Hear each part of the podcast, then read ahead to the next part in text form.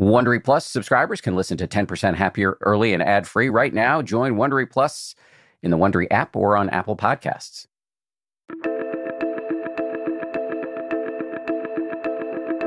This is the 10% Happier podcast. I'm Dan Harris.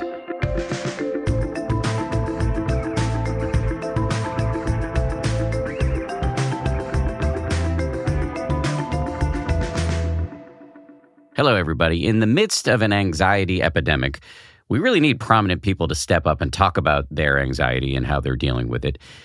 Bill Hader is doing exactly that bravely and often hilariously.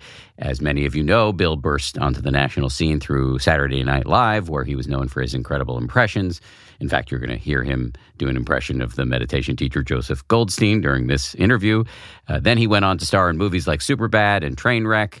Most recently, he created the award winning and excellent HBO show Barry, where he plays a depressed hitman. And he's done all of this while dealing with anxiety. In fact, like me, he's had panic attacks on live television. In this interview, we talk about how he channels his anxiety into creativity. We also talk about all the practices he uses to manage his anxiety. This guy takes this stuff very seriously. He's not just sitting around complaining about it. Although, as you will hear him say, sometimes he does fall off the wagon. This is the second installment of our New Year's series, The Non Negotiables, where we interview smart, prominent people about the practices and principles they cannot live without. Mostly on this show, we interview experts, meaning meditation teachers, scientists, and psychotherapists. But these days, we've also been throwing in a few celebrities because I think it's really important to have exemplars of the potential for human change and well known, prominent people who can normalize much of the shit most of us are dealing with on a daily basis. Like I said, Bill Hader is all of that, and he's coming right up. This show is brought to you by BetterHelp. I got to tell you, I feel so much better when I talk about my anxiety instead of keeping it bottled up. There's an expression that I first heard from the great researcher and also Zen practitioner Robert Waldinger never worry alone. Our temptation many times is to keep it bottled up, but the data really show that the people who do the best in life, who live the longest and are the happiest, have strong relationships with people with whom they can talk about whatever's going on in their lives. And for me, therapy is part of that. If you're thinking of starting therapy, you might give BetterHelp a try. It's entirely online, designed to be convenient, flexible, and suited to your schedule. Get it off your chest with BetterHelp. Visit betterhelp.com slash happier today to get 10% off your first month. That's betterhelp, H-E-L-P dot com slash happier.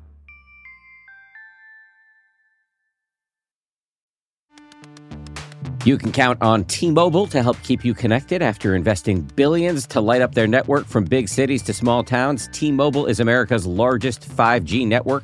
Plus, when you switch to T Mobile, families and small businesses can save up to 20% versus Verizon and AT&T. Visit your neighborhood store or tmobile.com to switch. Plan savings with T-Mobile Third line free on essentials via monthly bill credits versus comparable available plans. Plan features may vary. Credits stop if you cancel or change plans. Audible lets you enjoy all your audio entertainment in one app. You will always find the best of what you love or something new to discover. They offer an incredible selection of audiobooks across every genre from bestsellers and new releases to celebrity memoirs, mysteries and thrillers, motivation, wellness, business, and more. I've been checking out recently is called Our Share of Night. It's technically, I guess, a horror, but it's definitely literature. I mean, it's incredibly well written, absolutely fascinating, and it really does rhyme with some of the themes that we explore uh, on this show. I highly recommend it, although I'm only uh, through the, the first 15, 20% of it, but already I highly recommend it. As an Audible member, you can choose one title a month to keep from the entire catalog, including the latest bestsellers and new releases. New members can try Audible free for 30 days. Visit audible.com slash 10% or text 10% to 500 500. That's audible.com slash 10% or text 10% to 500 500 to try Audible free for 30 days. Audible.com slash 10%. Bill Hader, welcome to the show. Hey, man. It's such a pleasure to have you on the show. I'm a longtime fan. I'm going to admit something embarrassing up front here. I was, for reasons that remain opaque to me, I was sleeping on Barry. And once I found out you were coming on the show, I went back and binged it. And it is your masterpiece. I mean, it oh, is thank an you. unbelievable piece of work. Yeah. Oh, thanks. You can see right when the pandemic happened where the show just gets incredibly dark. yeah, seasons three and four, it gets pretty pretty dark. Oh, I appreciate that. I'm a big fan of this podcast, so I'm excited to be here. And I mean, one of the things that a friend of mine said when he watched, I feel like the end of season three of Barry was he said, uh, I feel like you're just trying to make everyone as anxious as you are. I think you're trying to just make us all incredibly uncomfortable. and I said, Yeah, that might be, maybe. I don't know. If you're lucky enough or you get to have kind of like a personal expression, we talk about our mutual friend George Saunders, and he's the nicest, sweetest guy, you know, but he'll talk about how his stuff always just comes out dark, you know? Mm. And you know, I don't know why that happens. I'm like, yeah, I, I have a similar thing where you're, you're sitting there watching a scene and the editors are always kind of, because I'm the one going like, oh my God, this is awful. And they're like, you came up with this. yeah. So, no, I appreciate you saying that. I'm, I'm really proud of it. And everybody who worked on it, that's the best thing about that experience was to collaborate with so many just amazing artists and to get to work with HBO and to do all that. I mean, it was a massive learning experience. I mean, it's been now a couple months since the last episode aired. For the past nine years, I would say 80 to 90% of my brain has been filled up with that show. Hmm. So I didn't have room for a lot of other stuff or, you know, that thing you're there, but you're not there, Mhm. you know? So I'm happy that now I'm getting more and more perspective post show. And yeah, I'm like the biggest thing I, I'm like, man, I was so lucky to be working with all those people. Mm. What a lucky break to have all those amazing people on the show. Yeah, I think I would argue you made your own luck in that regard in many ways. But let me just go back to something you said about your friend joking about how you're trying to get everybody to be as anxious as you are. I'm just curious, like, is it the role of the artist to work with anxiety in a way that explores the issue for the consumer, for the beholder? And or is it the role of the artist to help the end user with their own anxiety? Yeah, I don't I I don't know. I mean, for me it's it's kind of that like um you know, now I'm going to sound pretend, but I think it's Chekhov who said, you know, the role of an artist is not to answer questions, is to pose the question kind of Mhm. thing. You know what I mean? So it is kind of like you say, this is the issue or this is how I'm feeling. And it, it came out of me like this, you know, and I feel like that show as it progressed, it got more and more kind of for me instinctual where I'm like, I don't even know what that means really 100%, but it just, this is how it feels. And then certain people connect to it and some certain people didn't. And the, but the people who did connect to it, it's almost working on some kind of subconscious level. Like I have a friend who's an actor, and when he finished the season, he goes, "Man, I really feel like the show is kind of about the pandemic and kind of like what's happening right now in the in the world." But you don't just come out and say that. you know, it's it's about this hitman dealing with all these anxieties and am I a good person? And they read their own thing into it. But I would never.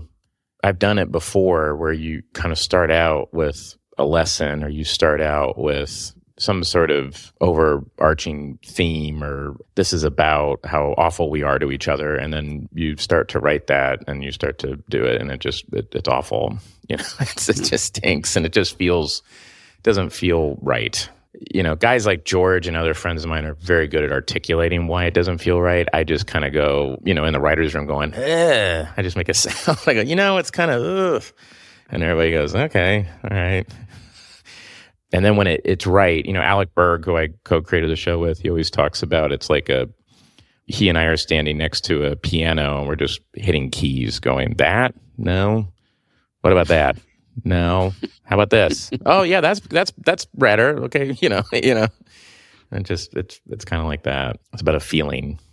Do you think about what the feeling is you want the audience to have? Like, do you imagine people watching the show will A, just be entertained, B, feel in the anxiety they see from your character and the other characters validated and normalized? Yeah. Yeah. I've had that happen where people have come up to me, especially I've had a couple of, you know, war veterans come up to me and say, "Man, that really spoke to me," or, you know, I appreciate you showing that in an honest way. And to be fair, I've had a couple people come up saying, "Hey, we're not we're not all murderers," you know, and mm-hmm. I go, "No, no, I know. This is just one guy who makes a very bad decision, you know, and he's trying to live with his bad decision and then he keeps making bad decisions." The more he tries to pull away from it, the worse it gets, you know. But it has been interesting also with kids, weirdly. They come up to me and they'll be like, Oh, I watch Barry. And I'm like, You should not be watching that show. you know, it's like, you know, 13 year olds or whatever. But they'll say, Oh, yeah, I get really, it's interesting seeing anxiety portrayed that way. And sometimes the way the anxiety is portrayed in the show is out of like an obvious stimulus where he's going to get caught or something like that. Especially in the character of Sally, you know, you're seeing kind of anxiety being portrayed in a way that is more kind of the way I feel it, which is, you know, did I say the right thing? Did I do the right thing? Mm-hmm. I, I, walk away from every interaction going, oh God, what did I, I, I really blew that. You know what I mean? You always kind of just feel like that negative voice in your head. My mm-hmm. goal is for you to not walk away from this interaction. Oh no, I won't. I, I hope not. I will say though, and not not to like kiss your ass or whatever, but I, I do love the app and I will listen. I love that you guys do that on the app. It's funny where I'll be like, okay, we're gonna do a thing about kindness or you know or negativity towards yourself and all this stuff and putting that into meditation is like it's really helpful for me to go, oh, you can identify that thing. Yes. Yeah. And then what I've learned, and I've talked about this before, is taking the narrative out of the thing, which is always so helpful. That's been the hardest. Is like I'm angry because, or I'm anxious because I met somebody and they think I'm a, a loser. But then you take the narrative out of it and you go, I'm just anxious. Oh, this is mm-hmm. how I feel in my stomach, my head. I did that the other day. Actually, I was in the car and I was late and I was beating myself up for being late. And I knew if I walked in, I was just going to be a live wire because I was so frustrated with myself for being late. So I arrived at the place and I just took five minutes just to be like, this is, I'm sitting down, I'm sitting, I'm feeling this, whatever. And then, yeah, it's that thing where then you're able to walk in and, like you guys talk about responding rather than reacting and everything. Like that's like so helpful if Barry had that, the show would be like five minutes. if Barry just learned that out of the gate, if I could just respond rather than react. if all of them just got the app and have Joseph Goldstein talking to them, they would be it's fine. Yeah. So yeah, no, it's really helpful. Yeah, not to like do an ad. Just so everybody at home, Dan did not pay me to say this. I am saying this. not yet. Not yet. he hasn't paid me yet, but I, I not, no one paid me to say that. I really do love the app. I appreciate that a lot immensely. And that kind of brings me to what I was hoping to at least start our conversation with, which is this idea of like, do you have non negotiables, practices, or policies that are like a must for you? Yeah, I mean, it's funny. So I found on my laptop an old document that I made in 2010 and it was essentially this like here's everything if you do this you always feel better and it is simple things like meditating exercise drink more water than coffee easy on the sweets you know those things but also writing every day and watching something or reading something every day for me, or some sort of creative work, and then seeing, hearing some piece of art, whether it's a movie or a book or going to a museum or something, just that is very inspiring. But I always know I feel better when I meditate and when I'm working out and I'm watching what I'm eating. And then I would say So that was done now 14 years ago.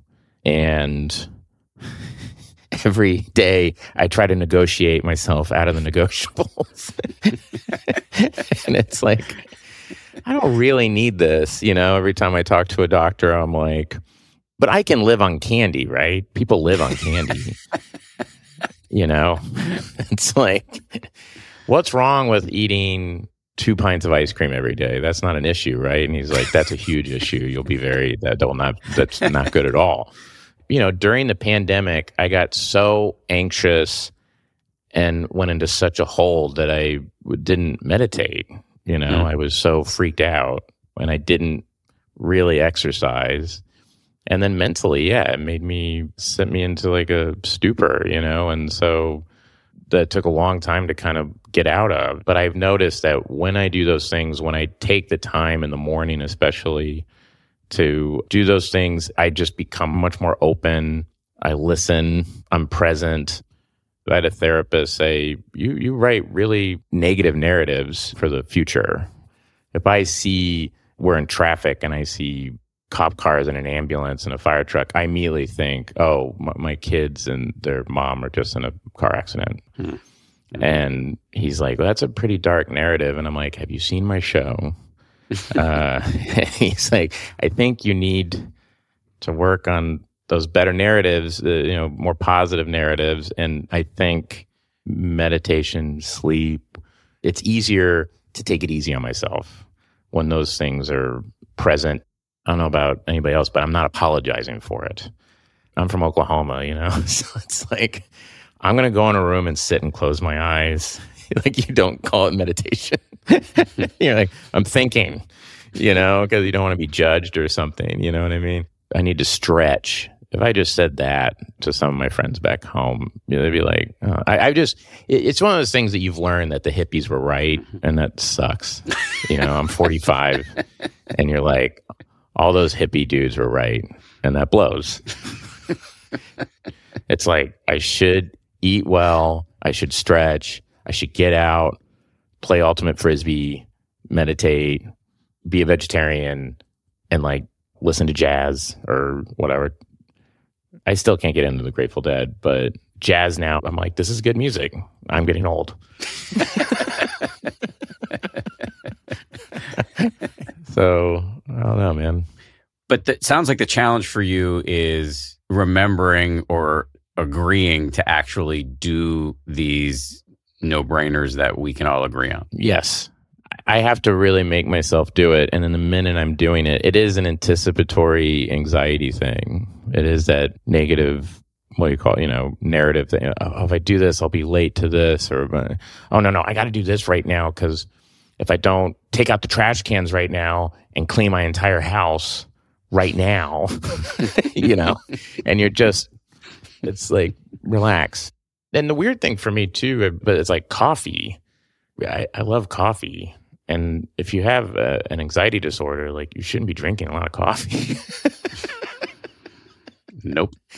And I've had so many doctors go, "Well, how much coffee do you drink?" And I'm like, "Oh, I love coffee." And they're like, "You you need to get off coffee, you know. So, and that's a tough one. So, yeah, you wake up, you have coffee, and then yeah, you just it's like my mind's going 100 miles an hour.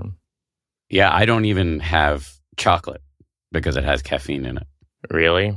So, yeah. were you a big coffee drinker? I liked coffee, but it didn't like me back. And not only did it give me like massive heartburn, but like you, I have anxiety, panic, and yeah. if I have it, it's no bueno, man. It's just it goes really pear shaped. Yeah, I go through the roof, and then the uh, the bad problem is is that when I'm writing, it's great if you can focus all that to one thing. Suddenly, it's like you're flying. You know, if you can focus it on story ideas or certain episodes of the show, I wrote like in a day because I was like, mm. it all just came to me and it was just flowing, and you're feeling great. And I attribute that to the caffeine and maybe it's not the caffeine. Yeah. yeah. Know? Maybe it's not, you know. So it's trying to maybe wean yourself off of that stuff. George and I talked about this and he was like, I'm down to like two cups a day. And I was like, wow, you're doing it, man. you know? Wait, so how many cups are you drinking? Well, now I am down to three. Okay. Well, that's not bad. There was a time when I was doing Barry that I would drink probably about eight to nine cups of coffee a day. All right. I was drinking coffee all day and not drinking any water and eating my weight in donuts. So I put like 25 pounds on last season. And it's all anxiety and stress related. And, and if you saw me on set, you know, I'm pretty like, hey guys, you know, everything's fine and we're moving on. But then inside, it's like, you know, so when you try to meditate on top of that, it's like they're all fighting each other. So it's by cleaning that out, it's much easier. I thousand percent agree. I don't. Yeah, it's that's a tricky one because it becomes an, an addiction or a dependency. Caffeine is, you know, it's a drug. So breaking that is not easy. I talked to a doctor about it, and he was like, "If you go cold turkey, you'll go nuts. So Yeah. just just slowly get yourself off of it." But he's like, I, and I, you know, me. Hopefully, I'm like, so that means what? Like decaf? Then I'll just be on decaf. And he's like, none, no caffeine at all, because I think it's really bad for you. And I was like, ugh. Right, you know, so it, I do see the effects of not being on it as much as I do have more energy and things like that. But when I am on it, I'm, yeah, I'm pretty really wired and super anxious. That's when I got I like you. I know you had a panic attack on air. I had a panic attack on air on Saturday Night Live. I was doing a sketch as Julian Assange. I was playing Julian Assange, and I was exhausted. And Jeff Bridges was hosting, and I, I showed up to work that day, and Seth Meyers was like, "Hey, Julian Assange just they hacked. I forgot what it was." And he's like, "So we're writing a cold open, and you're Julian Assange." And I just went into a complete panic because I did it twice already and it took years off my life because you you know to me it's just the live television aspect of it and the countdown and five four three two one. Now the whole nation is there. The red light goes mm-hmm. on. And i'm doing an impression i'm not comfortable with. And i, I don't feel like I, I have it yet. And i'm like a perfectionist. So i'm like freaking out that the, the impression's not good. So yeah, I started to do. It was the third week in a row where I had to do it, and I was exhausted. I was just drinking coffee all day and eating sugar, and I went on air, and suddenly it was like I started shaking. I had a wine glass, and I just put the wine glass in front of my face because I was like, abort, abort, abort, and my brain that word was just going abort, get out, get out, get out and the red light came on and I was going abort. Jen, our stage manager, was motioning for me. She was like, to put the wine glass down. Like, we can't see your face. Put the wine glass down. And I just kept it there. And then I kind of brought it down and then it would kind of creep back up and then I would bring it down. And then I went off stage and I just went to my knees and just in a hallway and just like trying to breathe and the whole thing. And that's when I was like, there's something wrong because before that it was just oh i worry a lot you know and that was like oh there's something very wrong here Mm. and so that was when i started to look into like doing meditation and taking care of myself but because that live tv aspect was just too it was too much but now i look back at it and i'm like oh yeah before every show i would get tired and i would i would drink a huge i would drink like three cups of coffee because i was exhausted and then I go out there and I'm like, just, zzz. And then I don't know how you are, but people go, God, I can never tell. You seem so fine. And I'm like, I was dying inside. it was hard. If I watch the Assange clip, will I be able to see that you're panicking? I've never actually gone back and looked at it, but I know like when it was happening, I just like couldn't catch my breath and I just kept this wine glass in front of my face. I just remember the whole time I was just like, just try to focus if you can on the impression and just trying to get the voice right. But I had no idea what I was saying. I was like, just don't start using your own voice. I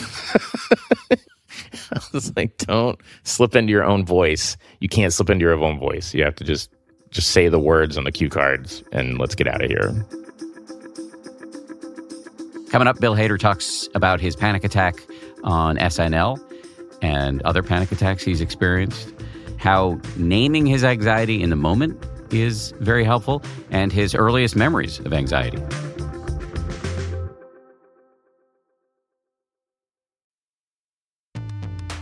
The weather is getting warmer, time to ditch my jackets and sweaters for shorts and tees.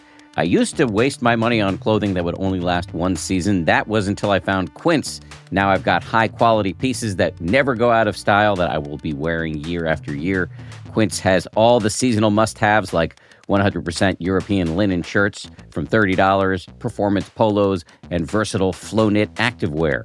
The best part all Quince items are priced 50 to 80% less than similar brands by partnering directly with top factories.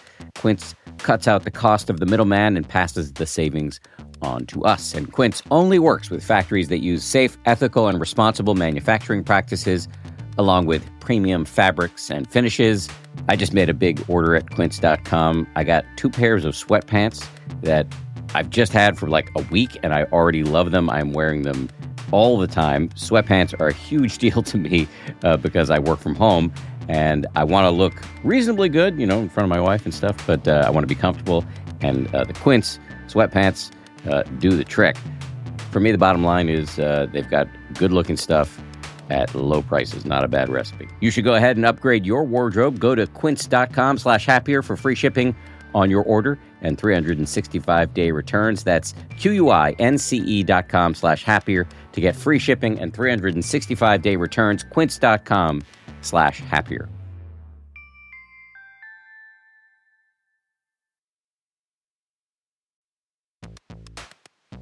We're driven by the search for better. But when it comes to hiring, the best way to search for a candidate isn't to search at all. Don't search, match with Indeed. If you need to hire, you need Indeed. Indeed is your matching and hiring platform with over 350 million global monthly visitors, according to Indeed data, and a matching engine that helps you find quality candidates fast. Ditch the busy work. Use Indeed for scheduling, screening, and messaging so you can connect with candidates faster. And listeners of this show will get a $75 sponsored job credit to get your jobs more visibility at Indeed.com slash happier. Just go to Indeed.com slash happier right now and support our show by saying you heard about Indeed on this podcast. Indeed.com slash happier. Terms and conditions apply. Need to hire? You need Indeed.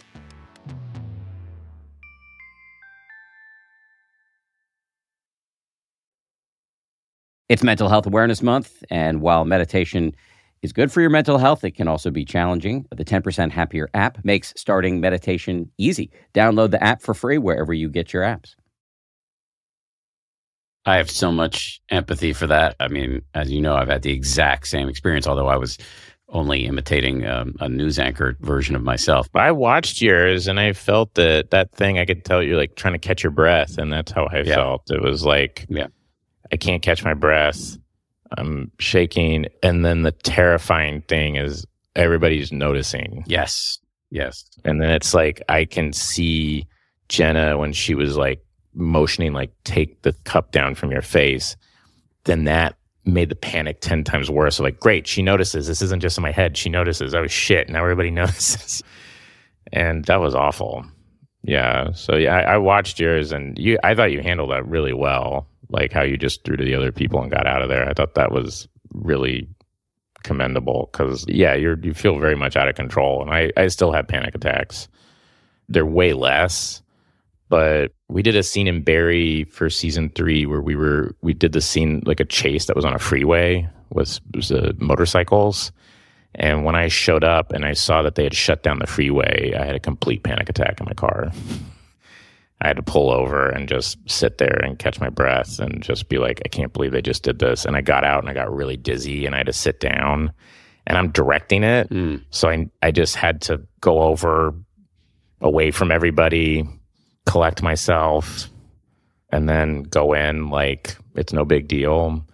But when I, I just was like, people could get really hurt today. They've shut down an entire freeway because I had an idea.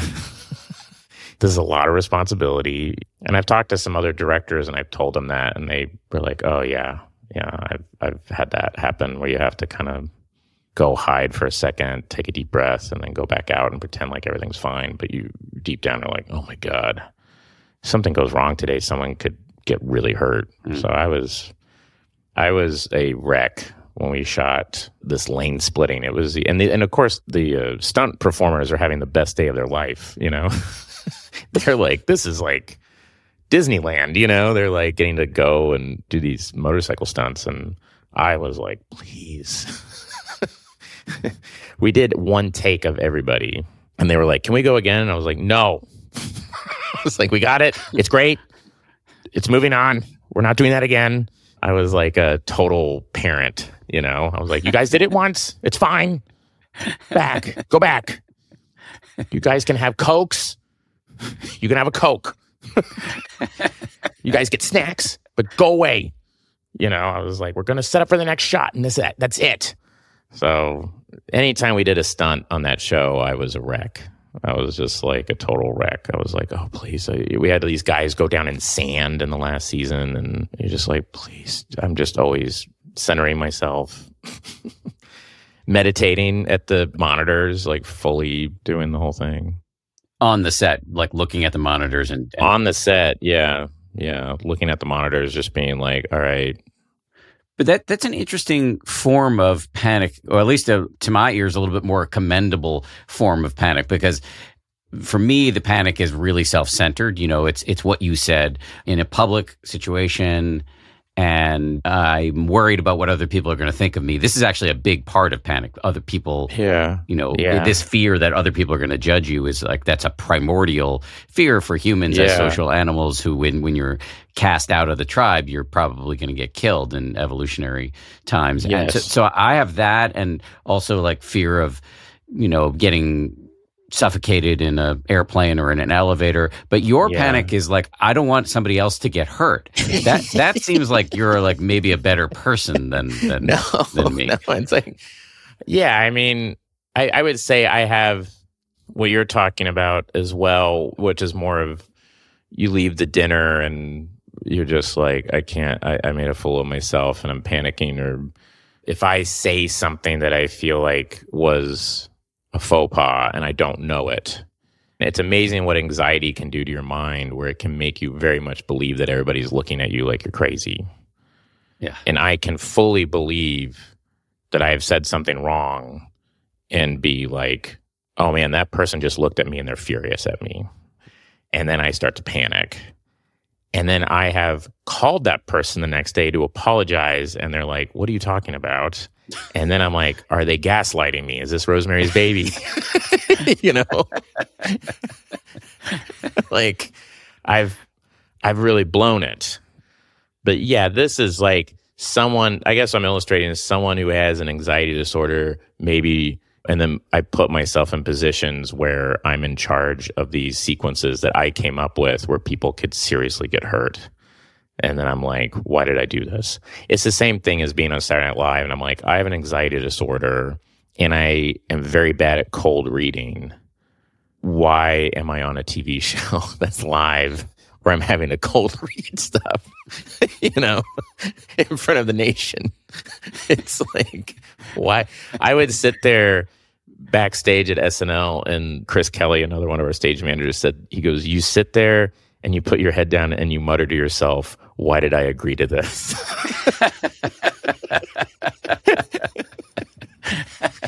he goes, You're always, because I was always a game show host. And when you're a game show host, you're driving the sketch.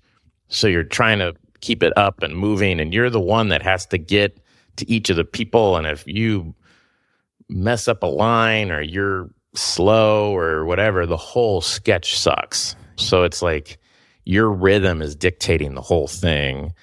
And so I would just be backstage going like, uh, why did I agree to this? I have to be good. I have to be good right now. If I'm not good, Kristen Wiig wrote this sketch. It was like secret word or something. This is her sketch and I can blow it, you know? I would be having these thoughts mere seconds before we would be on. Mm. And Chris Kelly would always come up and be like, dude, you're fine. Like, you've been doing this for a long time. You know what you're doing. And I'm like, uh, yeah, okay. So says you, man. Did you ever try beta blockers? No, I never tried beta blockers. And you talked about this, I think, in your book, but I had a similar thing that you had, which was I thought I had like the flu. at one Yeah. point. I, we were moving, and my wife at the time was pregnant with our second child, and I just finished my seventh season of SNL. It was a lot was happening, and I was like, I have the flu. Like my arms and legs are really tired. They're super weighted down. I can't see straight. And I, I thought something was really horribly wrong with me. And I went to a doctor, and they're like, I think you might be depressed, or I think you might just be really anxious. And I was like, no, no, no, there's something definitely wrong with me. I'm like walking through water all day, you know. Hmm. Uh, I went on a, a Lexapro and then like a small dose of Lexapro. And then like the next day it was gone. Well, then that like, was the placebo effect because it would yeah, take yeah, right, right. Yeah. I was like, oh, the next day it's gone. And they're like, well, it can't work that fast. right? and I was like, oh, so it's in my, okay, so it's in my head.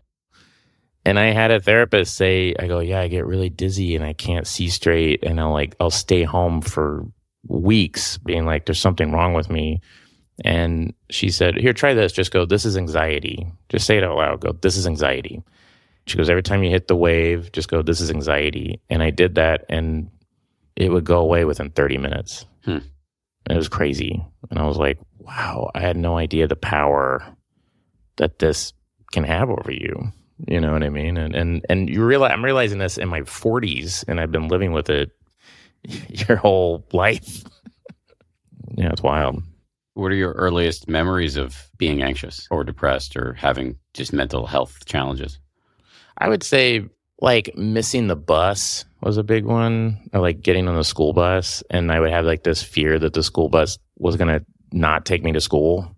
You know what I mean? It was stuff like that, or I'm gonna miss the bus, or the bus driver isn't gonna know where to go, and I would really freak out. And then in class, I would never raise my hand if I had a question or whatever. I would always kind of go up to the teacher afterwards and be like, "Hey, so I don't understand this." Just the shame of being wrong or looking like a fool and being ostracized or something like that.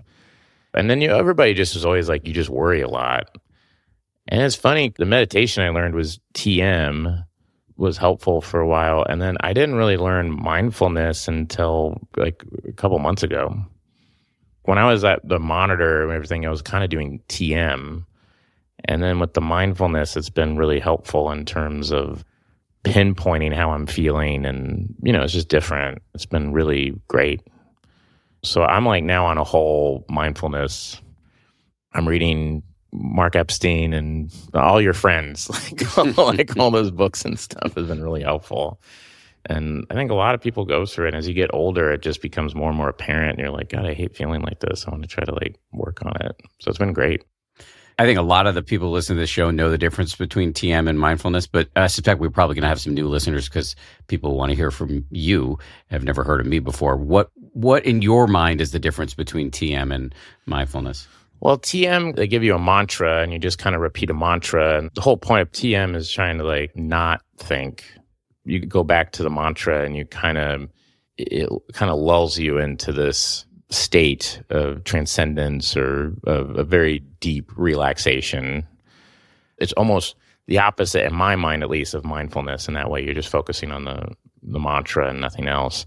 Mindfulness is you're very much focusing on your breath, so what the mantra was in TM and, and mindfulness, as you know, is like the breath, and you focus on that. And then when sensations are coming up, you are very aware of them. You go to them and you're open to them. And it's very much kind of, uh, I'm sitting, you- you're very much mindful of your body in the chair, the sensations you're having. And then issues that, you know, you might be having in that moment. I'm angry, you know, or as, uh, Joseph Goldstein said, you know, a quiet note, I'm angry, you know, or mm-hmm. I'm upset or this. And so you're kind of pinpointing a specific thing that's very helpful for me. So at this stage, not that TM is a bad practice, but for me personally, at this stage where I'm at, the, the mindfulness has been very helpful in, in terms of going and being mindful of like, oh yeah, I get really riled up about this, and now I'm aware of it. I'm not lost in it. Where the TM would just kind of put me into like a, I would just relax, and it's like for me, it was like getting out of a warm bath or something. You're like, what's up? What just happened? What was I mad about? You know. yeah, everybody was like Rick Moranis and uh and Spaceballs after he like hits his head and he gets up, you know, and he's like, "Hey guys, you guys uh, smoke them if you got them." You know, it's kind of like that thing. It was like that's how I was after after lunch. I would do TM, and everybody would be like, "Oh man, Bill's he, he just did his meditation because he's like, hey, what's going on, everybody?" He's not like a weird, quiet guy. Um, but the mindfulness is helpful just in like what I was saying earlier, where it's like, okay, this is what's happening in my body right now, and you're just aware of it. Like right now, I feel like I'm talking too much. so there's like a mindful thing going. You're, you're talking too much. Dan might want to talk about something else, and you're talking about like this other stuff. Because I can do that when I, I get nervous, I talk a lot. So it's like, hey, when you get nervous, you talk a lot. But it's not beating yourself up over it. It's like you have a sense of humor about it. Yes. You know? Yes. There was a great line from this guy Ram Dass, who was he wasn't a Buddhist per se. He was came more out of the Hindu tradition, but he was this like Jewish guy from the Boston area who was a teacher at Harvard and got kicked out of Harvard because he was giving the students acid or something like that. I'm probably mangling this somewhat, but oh, did he? You know Timothy Leary? Yeah, he was. He and Timothy Leary were doing the acid or stuff right. together with the with with the kids, and um, so they got both kicked out. And uh, Richard Alpert, who went on to become Ram Dass and, and was in many ways very influential for the people that you referred to as my friends, like Joseph Goldstein and Mark Epstein and Sharon Salzberg. Yeah. He was a very influential yeah. figure for them. But he has this thing that I, the reason why I'm bringing him up, because it, it really relates to everything you just said, which is that you can do meditation for a long time and it doesn't mean you don't worry anymore. It's more like you become a connoisseur of your neuroses. You you just exactly. kind of appreciate them and see them with a sense of humor. Yeah, you kind of shrug at it and go, "There's that fucking asshole." well, it's like, yeah, they just kind of come in and it's like, yeah, of course I'm like that. It, it, instead of me being like caught up in it like oh my god i'm so oh god you know you're you're in the the whirlpool and it's you know a raging river and you're being swallowed down by it. You're kind of off to the side with your arms crossed being like oh jesus there's that asshole again. That's kind of how i am. Or like oh, i'm worrying about this but you know i did it the other day with my therapist where i was like oh i'm feeling sick and i'm supposed to go to this event and the event's this weekend and if i if I'm sick, then I'm going to have to do this, and, and, and, I might have to wear a mask, and then I don't know, it feels impersonal, and and and, and blah, blah blah. And he went, Bill, it's Tuesday. What's wrong with you? and I went, right. I see what you're saying. And he went, yeah. I'm like, stop. and I used to think that was invalidating your feelings or whatever. And it's kind of nice to have and the mindfulness. And I think you've talked about this. I think it's important to be doing mindfulness and therapy and yes. whatever else you can be doing. Because I used to think, hey, I'm meditating. That's great. I mean, I'm drinking a ton of coffee and staying up all night and not working out, and I eat Jack in the Box every night. But hey, I'm meditating. And it's like, why am I uh, freaking out all the time? you know, I'm meditating. but it's all kind of part of the thing. So yeah, it, it was funny to have him kind of say like, "Yeah, man, I'm not invalidating your feelings. I'm just saying you're driving yourself crazy. Mm-hmm. Like, stop. You don't have to drive yourself crazy. Try it. Just give it a shot." and um, it's true. It's really nice. You know, there's a name, there's a technical term for the spinning out you were doing on Tuesday with the shrink about the about the party on the weekend. Mm-hmm. It's prapancha. Prapancha.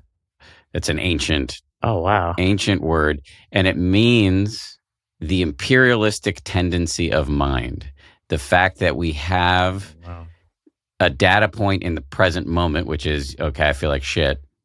And then we make this phantasmagoric mental movie projecting into the future and we're imperializing the future with this negative movie making. And just yeah. the fact that there's a name for this thing that's ancient. that's ancient, yes. it really it really it takes some of the air out of it. It's like, oh, it it's a, takes this is a pressure thing. off you. Yes, yes. I've read that you've said that doing the show and having it succeed was really reaffirming for you and helped you with like a, you know, pre-existing imposter syndrome oh, feeling. Oh yeah, yeah. I mean, I've never. I mean, I think at Saturday Night Live, I was definitely like, I can't believe they hired me, and I think I was always very, very. I, I'm still like, if I get around Seth Meyers or Tina Fey or Amy Poehler or Maya Rudolph or Chris Parnell, any of those people who were there when I came in, Rachel Dratch, I'm always nervous. You know, they're upperclassmen to me, and so I still, I think, if Seth Meyers calls me, I will go. Seth's calling. like I get really excited. and but yeah, I did. I had like a real imposter syndrome and then I always wanted to be a director. I always wanted to be a filmmaker. And I had a lot of confidence in that. And then when I got in my 20s, I had zero confidence in that because I made a short film that no one liked. And then I made a second short film that people were like, huh, you know, and then got in my head and lost my confidence. And so then I, you know, moved to LA, was a production assistant, did all these things to try to become a filmmaker, but had very, very little confidence. And then took improv classes, got obscenely lucky, and Megan Mullally saw me in a show, recommended me to Lorne Michaels. I got SNL. And so then suddenly I'm at Saturday Night Live, where I was an assistant editor four months, five months beforehand on Iron Chef America, and then I was on Saturday Night Live, and then I was like, "This is crazy." So I took it as like a learning experience, but it was never like the goal. It was never, you know, the goal was to be a filmmaker. So the Lonely Island guys, the stuff those guys are doing, I was so envious. You know, I was like, "Man, you guys are making short films every. Can I help?" You know, like I just wanted to be involved with that world. And Lorne Michaels very patiently was like, You should be doing impressions on the show. You know, you should be working on characters. That's why I hired you, not to carry cable for Andy and Jorma and Akiva, you know, and and act in their stuff. And so I was like, all right. But I always want to be a filmmaker. And then when I got out, was in movies and stuff. And then, of course, the way I've learned this is that the minute I go, okay, I'm going to make a movie, I, this is why I'm, I'm going to make movies. And then you get out of SNL, and no one was really interested in hear, reading a script of mine for a movie, but they were interested in a TV show, and that was HBO. They had seen me in a movie called The Skeleton Twins, and then they were like, "We like you in that kind of part. Why don't you do that kind of a thing, but with us, and it could be kind of like a dark dramedy." And they teamed me up with Alec Berg. And then by doing the show and by moments I kind of just mentioned of Alec, Liz Sarnoff was a writer on Barry. Her and Aida Rodgers, a producer on the show, were my on-set therapists who would just take me over and be like, relax. You know, I learned a lot about leading with emotion. I would get really excited about machinations in the plot. Oh my God, this will then lead to this. And then it's like a mouse trap. I got really excited by that. And then as the show went on, it just became I became much more comfortable and then more interested in putting these feelings I have out there. And so yeah, it did help me get over that imposter syndrome of doing that and having the confidence of really surprising yourself of when the show aired. I was really confident, which is very rare for me. Hmm. Hmm. I felt really good about it. I was like, well, if people don't like it, they don't like it, but I, this is really good. Hmm. And I had never felt, I had never been about that, about anything in my life. and so that was a very long process, though. But once that happened, that was the personally the best thing that could have happened to me, you know, was to feel, oh man, I really stand by this, you know. And then when the last episode aired, I was just like so incredibly proud of it and like what we had all done. But yeah, me getting over that imposter syndrome of like, wow, I, I, I worked through some real mental, psychological obstacles to get to this thing. My sister called me and she was like, "Are you proud of yourself? You know, but are you are you patting yourself on the back?" I don't know why I just gave her a Chicago accent. She doesn't sound like that at all. I'm trying to hide her identity. I won't Did you her, pat promise. yourself on the back? My friend got back from Chicago once and he said he heard his aunt say, Did Pat get her new backpack back?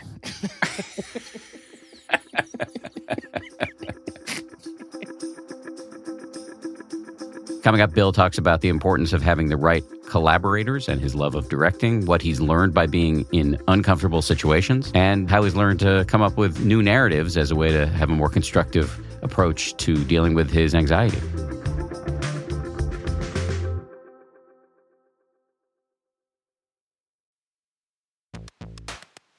I love cats. I make no secret of that. We've got four cats. But here's the thing about felines they poop a lot. You need kitty litter, and you need that kitty litter to do the job, which is why I'm proud to recommend Tidy Care Alert, which has long lasting ammonia control. So your house or your apartment or your yurt or wherever you live does not smell like you have four cats or however many cats you happen to have. No judgment here. It's low dust and lightweight, which means no lugging heavy bags of cat litter up the stairs. And it's from the brand most often recommended and personally used by veterinarians. Tidy Care Alert uses color changing crystals to detect potential concerns and help put your mind at ease. Let Tidy Care Alert help keep an eye on your cat's health.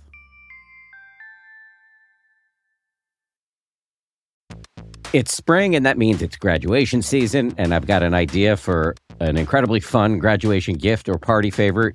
Did you know that you can get personalized M&Ms? You can choose from over 20 colors and add your graduate's name, graduation themed graphics, or photos which are printed directly on the candy. I recently got a sample of some of these personalized M&Ms. Uh, they showed up in my mailbox. They got my face on them, which makes it a little bit awkward for me to eat them personally. I'm doing it anyway. The M&Ms I got also include the words 10% happier, to which I have a deep attachment. I was kind of thrilled uh, when I saw them. I was wondering if they were a gift from somebody on the uh, 10th anniversary of the 10% Happier book. Turns out they weren't. They were a gift from uh, M&Ms, who are now a sponsor of this show. So thank you, M&Ms, uh, for sponsoring this show and for the delicious treat. You can visit mms.com to create your own unique custom gifts and memorable party favors for graduations, weddings, birthdays, and more. That's mms.com. Use code HAPPIER to receive 15% off your next order.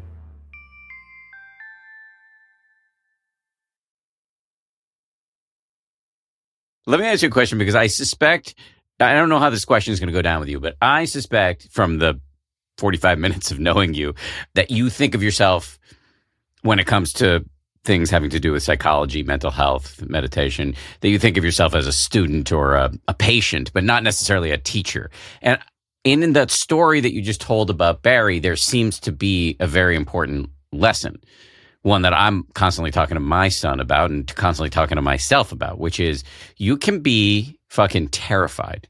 You can feel like an imposter. You can be scared and you can still try the thing yeah. over and over and over again. And if you get lucky and if you find the right collaborators and if you're doing honest work and you're persistent, there's some chance that you will succeed anyway. That's true. And I think honest work and persistence and the right collaborator. I mean, you just said all the right things right there because I'm learning that too, where if you don't have the right collaborators, and that means we had HBO, Alec Berg, Hiro Murai, Maggie Carey, Liz Johnson, like all these great writers, directors, everybody. Because I've I've been a part of great projects and things, and it, without the right collaborator, it's like it's planting a seed and then it grows sideways, or it's like a yeah. you know, it's like an ingrown hair. It grows right back into mm-hmm. the ground, and it it doesn't work. And so you need to. That's very important and then making the work honest like i was very lucky to have written a lot of screenplays before that that were not honest. It was like well this will be cool. You know when you're a movie geek i am like a movie geek you're just kind of aping what you were inspired by. I still do that. I mean the fact that people watch barry and they go man you like the coen brothers and i'm like yeah. It's inescapable. But as long as it's making it more honest and more putting yourself out there more. And then and then the persistence of it is like huge. And what keeps you persistent and doing all this stuff is your just your genuine love for it. Like fred armisen always has me in his bands like fake bands playing the bass. And he's like you're really good at playing the bass. Like he'll teach me what to play and i'll play the bass. And then i feel really excited I got to play with him and like Jon Wurster, who is a friend of mine, who you know is in Superchunk and Mountain. I mean, Yeah, great bands, awesome. And I'm like, it was great. And then he gave me a bass for my birthday, and it was the sweetest present. And I picked it up like twice. You know, I have no affinity for it. you know what I mean? It's like it's fun when I'm with him and he's showing me what to play. But if I try to pick it up on my own, I don't know if I'd have the persistence to continue it. But I have a genuine love. I will wake up at 3 a.m. and go out to out in the middle of nowhere in a desert so we could shoot the opening of season three just so we get the sun in the right place. And that is fun to me. It's like accepting that part of yourself and being like, that's great. And I have in the past, I could be very swayed by other people's opinions or going, oh my God, you're waking up when? You know? and I go, well, I like it, but oh, maybe they have a point. Maybe that is weird that I'm waking up. You know, that doubt. And that, as I got older, I just would, I didn't care. It's like, oh, I, well, that's, we just have a difference of opinion. You like that. I like this. And the love of it is what keeps you going back to it. It's like a fun problem to solve as opposed to a thing that if I went out and played bass and it, it sucked, I'd be like, oh man, I don't want to continue that. That was embarrassing. I don't want to do this again. I'll, I just want to watch. Can I just watch? you know? I don't want to paper over though. You talked about perseverance, having good collaborators, doing honest work, but I don't want to paper over the other thing that I mentioned, which is the straight up bravery here. We had a guest on recently, a couple months ago, who was really stuck in my head. Dr. David Rosmarin, he's the head of the Center for Anxiety at Harvard. And he was talking about the fact that he thinks one of the root causes of the current epidemic of anxiety is the fact that people are increasingly uncomfortable or allergic or unwilling or intolerant to be uncomfortable. That Yeah. our life has become so friction free in many ways that we freak out when we have any level of discomfort. But over and over, the coursing through all of your stories today is you keep putting yourself in positions where you're really uncomfortable or going to panic. And yes, you, we need to get you off of coffee and I'll probably fix a lot of this. But Yeah. Well, but I think a lot of people can benefit from learning from you on this willingness you have to be in positions that are uncomfortable. Yeah, I mean, I think it's because I don't know. You see the north star of the thing, which is like you get excited by it. I'm very excited about stories, and I get really excited about moments or man, that scene. This is going to be so cool once this thing cuts together with the, the chase on the freeway with the motorcycle. This is going to be amazing. And it's just like that's the north star. That's the thing you're just going towards. And then all these obstacles that you make or hit you, but you have to keep going. But I will say the uncomfortableness to bring it back to this and what I'm learning every day, what helps me with the uncomfortableness is these non-negotiables that you're talking about is the Mm. meditation, the exercise, more water than coffee. Like it's real simple things. I keep saying the hippies were right. You know, I'm friends with Matt Stone from South Park, and we were on a hike, and we were talking about this. And he's, I got to give him credit. He's the one. He's like, "Yeah, dude, the hippies were right." he goes, "It sucks." you know, like we laughed about it, but I was like, "We're hiking right now." He's like, "I know, and it's great. I love it."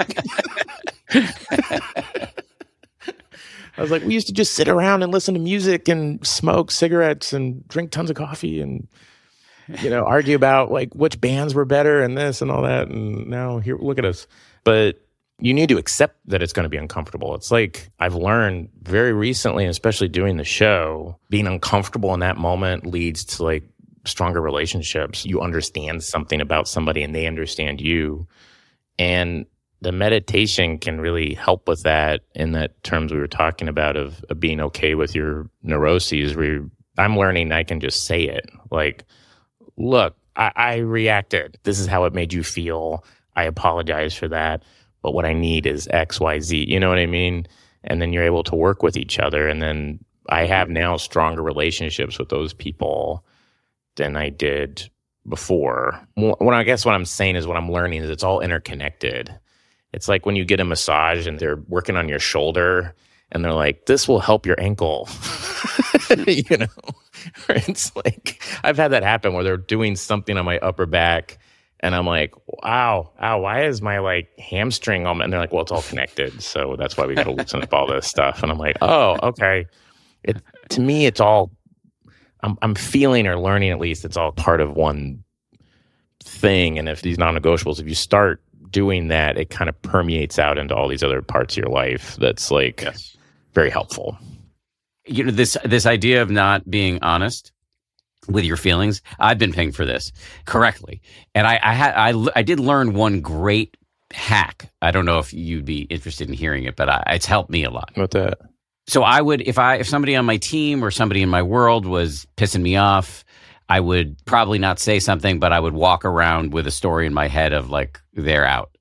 And they could, of course, pick that up, and that would create a lot of fear, and yeah. everybody would know, oh, Dan is kind of like that. You're either in or you're out, which is just a stupid way to be.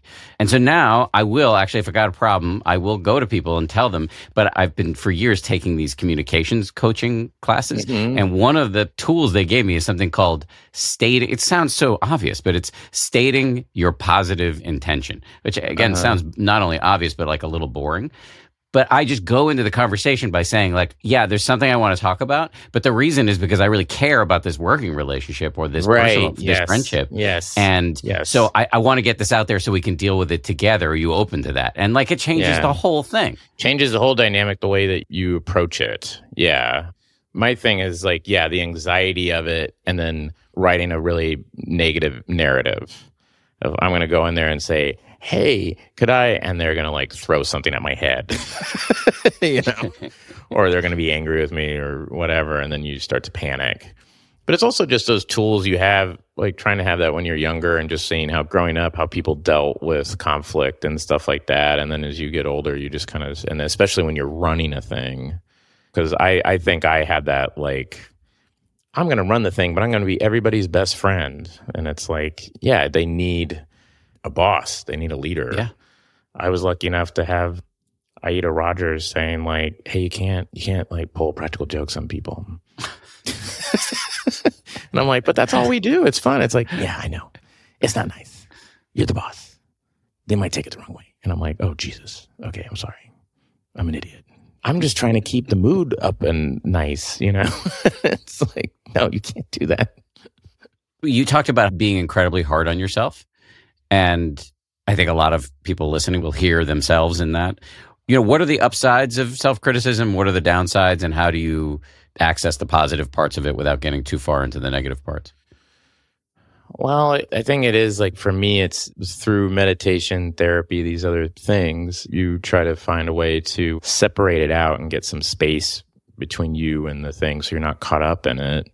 And you kind of go, okay, I do X amount of things. I got to a place recently, which might sound strange by the way I talk on this, but uh, really recently where you go, okay, what's constructive and what's not constructive? What's something I can put into action and what's something I can't put into action? So my therapist going, Bill, it's Tuesday. That's something I could put into action. You know what I mean? That's like, oh, just like, let's stop doing that. Let's stop writing the bad narratives because you end up just going through the thing twice when it actually mm-hmm. happens. You know, when the pandemic happened, I was like, wow, this could get really bad. And then they go into all the bad things will happen. And then pretty much everything I worried about happened.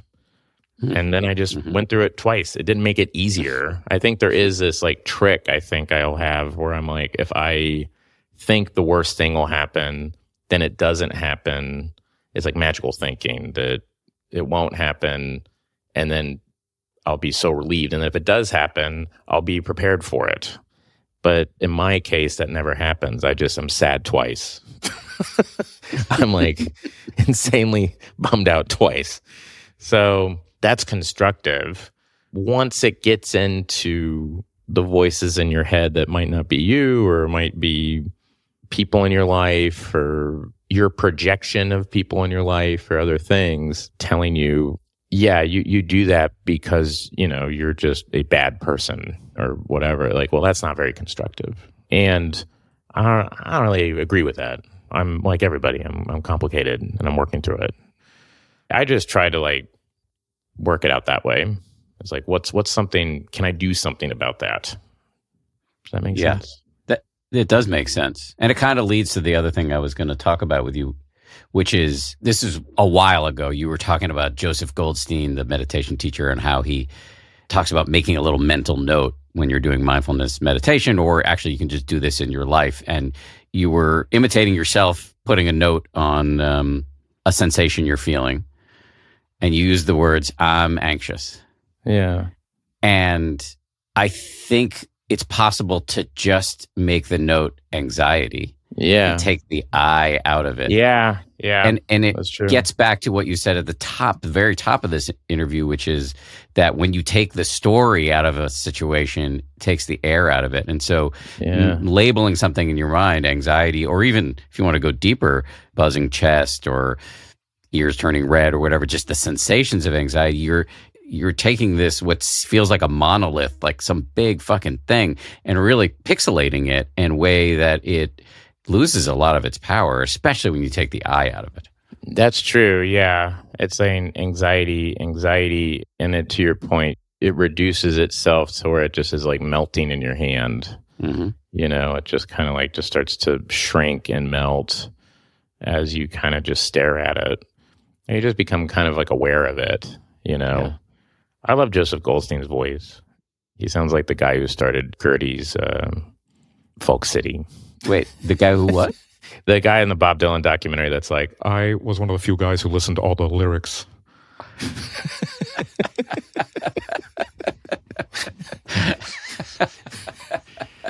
no one else back in those days listened to all the lyrics. I listened to all the lyrics. that's how Joseph Goldstein sounds. Soften the belly, soften the eyes, open your eyes. I'm going to play that for him. I cannot wait to see his reactions. He sounds just like that guy. If you watch Martin Scorsese's Bob Dylan documentary, there's a guy who talks like that. And he sounds just like Joseph Goldstein. It's really funny. What's surreal is that I will, you know, I interact with him in person a lot. So that same voice that guides me in meditation is sometimes like absolutely mocking me, and Yeah. uh, that's a fun. That's a fun tension Dan, to play I, with. Dan, I need you out of the room. Yes. I was at a party with him once, and I was talking to somebody, and I uh, there was somebody who asked me a question, and I said, "Yeah, I don't know, I don't know." And uh, he, Joseph gets my attention from across the room and mouths the words, "You don't know shit."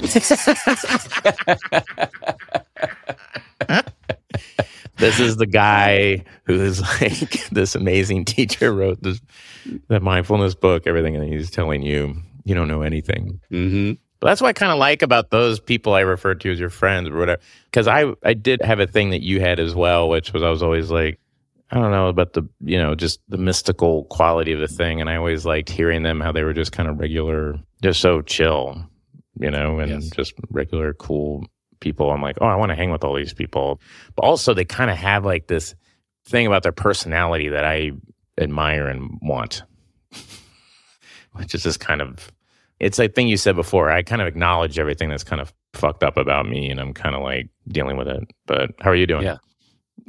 you know. Yeah. And I'm like, oh man, I want that instead of being this ball of anxiety. You know, artists sometimes feel like if you delve into that and try to break that apart, then the thing that makes you interesting, you know, you wouldn't be able to produce stuff the same way. And I, I just disagree with that. I think it's, I think it'll actually make it better because you're able Yes. to really understand it. You're Yes. not caught up in it. You, it's like, oh, I understand it now. I feel like I've said a lot of things that has been said on this podcast a lot before, but it's been really fun to be able to be on it. But I'm always like, oh man, I feel like I'm preaching to the choir here. But no, you guys, I don't know. This has been. I I, it's, I, I rarely get nervous before I do a podcast because usually I'm like, oh, I know what I'm going to talk about, this, this, and this. But I'm like, I'm like a fan of you guys, so I was nervous. I was like super nervous. First of all, I'm a fan of yours, and second, I think this was phenomenal. Oh, And finally, just to say, the reason why I can probably be employed the rest of my life is you referenced saying the same shit other people have said. people need to hear it over and over Yeah, and over yeah, again. yeah, so that that's is what I will do until I retire. No, that's good though. Well, that makes me feel good. Yeah, I'm always, but that's what I mean. It's like you got to see it in real time. That voice comes in, and what I'm learning is you just kind of go, okay, I'm going to just say it out there. And Yeah. then you say it, and you're like, okay, I released it instead of holding it in or whatever. It's like you just say the thing, like, I'm nervous. That's helpful just to like acknowledge it and then go, oh, all right, I'm kind of nervous right now. Which makes me think you're closer to the thing you say you want than you think you are. Yeah. The, I, I think, yeah. I think you are closer. Yeah. Oh, thanks, man. This has been, uh, this is like straight up therapy. My therapist is going to love this. He's going to listen to this and be like, yeah, you're getting it. you go, kid. Thanks again to Bill Hader. It was awesome to meet him. I've admired him from afar for a long time, and he does not disappoint one on one. Thanks to you for listening. Don't forget our newsletter. You can sign up in the show notes. 10% Happier is produced by Justine Davie, Gabrielle Zuckerman, Lauren Smith, and Tara Anderson. DJ Cashmere is our senior producer. Marissa Schneiderman is our senior editor. Kevin O'Connell is our director of audio and post production. And Kimmy Regler is our executive producer. Alicia Mackey leads our marketing, and Tony Magyar is our director of podcasts. Finally, Nick Thorburn of Islands wrote our theme.